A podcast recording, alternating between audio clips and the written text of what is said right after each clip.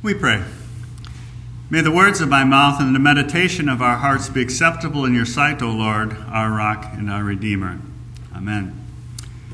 Dear friends in Christ, our text for this morning from Deuteronomy chapter 30 presents us with a challenge and, when properly understood, a great blessing. The challenge is one of context.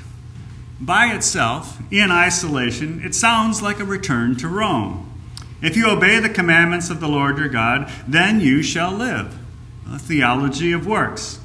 It also sounds like much of modern evangelicalism.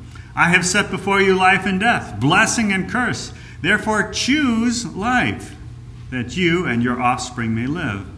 A theology of decision, human decision, complete with anxious bench and altar calls.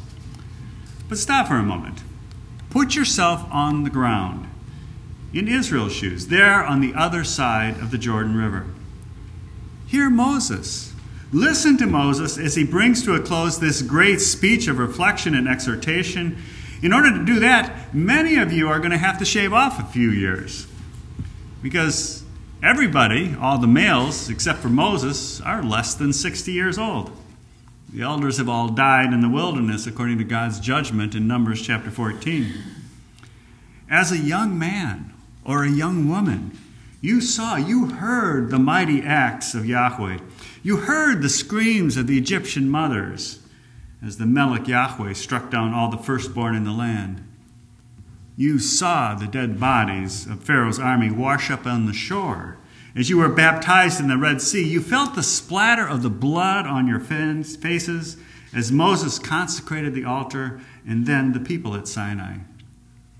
You have walked for 40 years in the same sandals with the same robe, and they have not worn out. Who are you? You are Israel by grace, by God's election, by His mighty hand. Fast forward almost 4,000 years to today. Who are you? You are Israel by grace. Galatians chapter 3. For as many of you as were baptized into Christ have put on Christ. There is neither Jew nor Greek, there is neither slave nor free, there is no male and female, for you are all one in Christ Jesus. And if you are Christ's, then you are Abraham's offspring, heirs according to the promise. You are Israel. You were baptized at the font on this side of the Jordan just as surely as they in the Red Sea on the other. This text is for you. Shema Yisrael. Listen. See, I set before you today life and good, also death and evil. For ancient Israel, you know what follows crossing and conquest, then coercion and collusion. Jericho and Joshua, and then another you choose text. Joshua chapter 24. And if it is evil in your eyes to serve the Lord, choose this day whom you will serve. Whether the gods your fathers served in the region beyond the river, or the gods of the Amorites in whose land you dwell. But as for me and my house, we will serve the Lord. The people answered, Far be it from us that we should forsake Yahweh. But their words say one thing, while their actions confess something quite different. Judges chapter 2. And the people of Israel did what was evil in the sight of the Lord and served but the Baals. And again in chapter 3, twice. And chapter 4. And chapter 6. And chapters 10 and 13. And the people of Israel again did what was evil in the sight of the Lord. So the Lord gave them into the hands of the Philistines for 40 years. Finally, they rejected God as their king and had Samuel anoint Saul as king over them despite the warnings they received. But this did not keep Israel faithful either. For when Solomon was old, his wives turned away his heart after other gods, and his heart was not wholly true to the Lord his God as was the heart of David his father. And so the kingdom was divided. And Jeroboam made golden calves for the northern kingdom, for Israel, one he placed in Dan the other in Samaria, telling symbols of Israel's apostasy at Sinai. Just as Yahweh had warned through his servant Moses, but if your heart turns away and you will not hear, but are drawn away to worship other gods and serve them, I declare to you today that you shall surely perish. You shall not live long in the land that you are going over the Jordan to enter and possess. There's a very interesting Hebrew word in that first verse just read. You heard it as drawn away. But if your hearts are drawn away to worship other gods, the grammatical form there invites us to translate as an intransitive middle voice. If we allow ourselves to be, our hearts to be lured away or seduced. The Old Testament often uses sexual language to describe the apostasy of Israel, her falling away. God's command to Hosea Go take for yourself a wife of whoredom and have children of whoredom, for the land commits great whoredom by forsaking the Lord. Their marriage between Hosea and Gomer was a living indictment against Israel. The New Testament image of allowing our hearts to be drawn away often finds itself in the sheepfold and the pasture. Matthew chapter 10, Jesus sends out the 12 to the lost sheep of Israel. The parable of the 99 includes, Rejoice with me, for I have found my sheep that was lost. To which Jesus adds, Just so, I tell you, there is more joy in heaven over one sinner who repents than over 99 righteous persons who need no repentance. But whether we picture our rebellion as harlotry or mindless wandering, the results are the same. Verse 18 You shall surely perish. Or we could translate with the infinitive absolute in the original You shall utterly perish. Why? You will not listen you will not listen. Your hearts are continually distracted, drawn away, diverging from your God. For Israel on this side of the Jordan, this continues to be one of the great challenges to filter out, to hear God's voice, to hear the still small voice of Yahweh in the cacophony of voices that is our world, our society. A society where escalating culture wars have reduced us to a people of rhetoric instead of reason, where emotional vehemence triumphs over logic, where self interest and our own civil liberties come before the interests of society and religious liberties. Add to that the clamor of Madison Avenue You deserve it all. Today! A message reinforced by an indulgently justifying prosperity gospel to apply God's seal of approval to our whims, the opportunity, inclination to listen, it's all but swallowed up Moses' words are prophetic. Israel has not listened. The people on that side of the Jordan, or this, our hearts have been turned away, been lured away. Our eyes have been enticed by the siren song of this world and its pleasures and treasures. The old Adam, the old Eve in each of us would have its way first. Yet God speaks. Hebrews 1 1 and 2 long ago. At many times and in many ways, God spoke to our fathers by the prophets, but in these last days, He has spoken to us by His Son. Jesus is Israel reduced to one.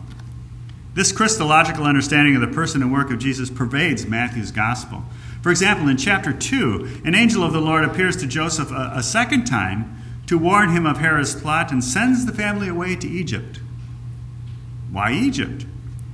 Matthew explains this was to fulfill what the Lord had spoken by the prophet Out of Egypt I called my son.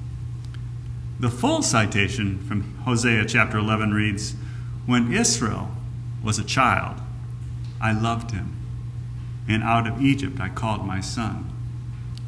Who is the son? Israel. Who is the son? Jesus. He is Israel. Jeff Gibbs reviews this Old Testament citation along with the baptism in chapter 3 and the temptation in chapter 4, drawing this conclusion. In each of these passages, Matthew presents Jesus the Christ as the summation and the representative of the nation. He is God's Son in place of and on the benefit of God's Old Testament Son, Israel. Close quote. Jesus does what Israel on both sides of the Jordan could not would not, did not do. He listened. Shema Yisrael. Hear, O Israel. That Hebrew verb Shema is rich in meaning and heritage, appearing over 1,100 times in the Old Testament. It is more than a simple physical function of the ear. It means to hear, to listen, to trust, to believe. Well, we hear lots of things, as Edgar Allan Poe famously wrote in a short story believe nothing of what you hear and only half of what you see. That kind of fits our modern skepticism. But to hear, in the biblical sense, is to hear God speak, which leads to believe. It leads to action, it leads to obedience, even the obedience of the cross. In the garden, we hear the voice of obedience. My Father, if it be possible, let this cup pass from me. Nevertheless, not as I will, but as you will. As Israel, the injunction of Deuteronomy 30, you shall surely perish, was visited upon him, upon Israel, upon Jesus. Collective Israel's heart had turned away on both sides of the Jordan. There in the land of Moab, at the end of the wilderness wandering, in 21st century Tillamook, our hearts have been lured away seduced by Satan and his world. So the singular Israel utterly perished. But God. But God raised him from the dead. He is risen. He's risen indeed. Alleluia. God has spoken through his Son, as the teacher of the Hebrews declares. He spoke his love for you, his love for me, for his collective Son, Israel. He gave his only Son, the singular Israel, and whoever believes in him should not perish, but have eternal life. For God did not send his Son into the world to condemn the world, but in order that the world might be saved through him. The barrier of his eternal peace, the letter of the law, has been broken down in the flesh of his Son. Therefore, he calls today heaven and earth as witness, not against us, but for us, that we may live. Israel has been ransomed. You are redeemed. You are chosen. This is the reality of collective Israel's context. The first challenge to reading our text, we can only hear the challenge of verse 19. Therefore, choose life, that you and your offspring may live, confessing the reality of already being chosen. God chose Israel, not the other way around. And this confession leads to the great blessing I promised at the beginning, the blessing outlined in verse 20. Here Israel explains how here Moses explains how Israel can live this chosen life by quote loving the Lord your God, obeying his voice and holding fast to him, for he is your life and length of days. Loving Yahweh your God his was a sacrificial love, a love that compelled him to the cross, a love that died in order that you might live. Luther's explanation of the first commandment reads We should fear, love, and trust in God above all things. That love has a real world consequence, which Jesus labeled the second great commandment You shall love your neighbor as yourself. If we really understand the gospel, we will be grateful for the gift of our neighbor the opportunity to show that love that we have first received. Second, hearing his voice, Shema Yisrael. Love, first commandment type love, cannot hear enough of that voice. Here, in this place, choosing life never misses an opportunity to hear his voice. It asks for more opportunities to hear his word. And why not? It longs to taste his visible word in the sacrament for the assurance of troubled souls and the strengthening of their faith. Why not more opportunities? But hearing his word is not. It must not be just here among the congregation. We can read his word at home, at the beach, get a recorded copy to listen in the car. Literally, there's an app for that. It's a unique thing about the Northwest. When you ask somebody how far something is, we typically answer not in miles, but in hours. How about answering in Gospels and epistles? How far is it to Bend? Oh, about the Gospel of Matthew. Newport, John. A quick trip to Portland will net you the Epistle to the Romans. Choosing life is loving the Lord your God and hearing Him and finally clinging to Him. Our ESV has hold fast to Him, which is more polite, but less intimate. Psalm 131 paints the picture that I have in mind. Quote, But I have calmed and quieted my soul like a weaned child with its mother. Like a weaned child is my soul within me. Close quote. Such a child does not need its mother for nourishment, but it wants never to let her go. We are already justified, rescued, ransomed, redeemed, restored in Christ, yet still we cling to Him. We choose Him because He first chose us.